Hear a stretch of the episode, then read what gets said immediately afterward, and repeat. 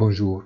Si l'on examine la tendance observée au cours des six derniers mois, on peut constater que la volatilité est à des niveaux très bas, non seulement pour les actions, mais aussi pour les bons du trésor, les taux d'échange du dollar et aussi pour le pétrole.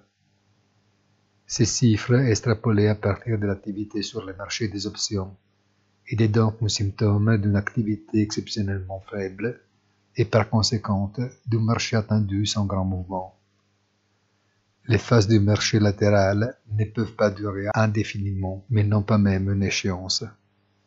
Une très bonne fin de la semaine et rendez-vous sur notre site isitudinofinance.it avec notre commentaire hebdomadaire punto della settimana.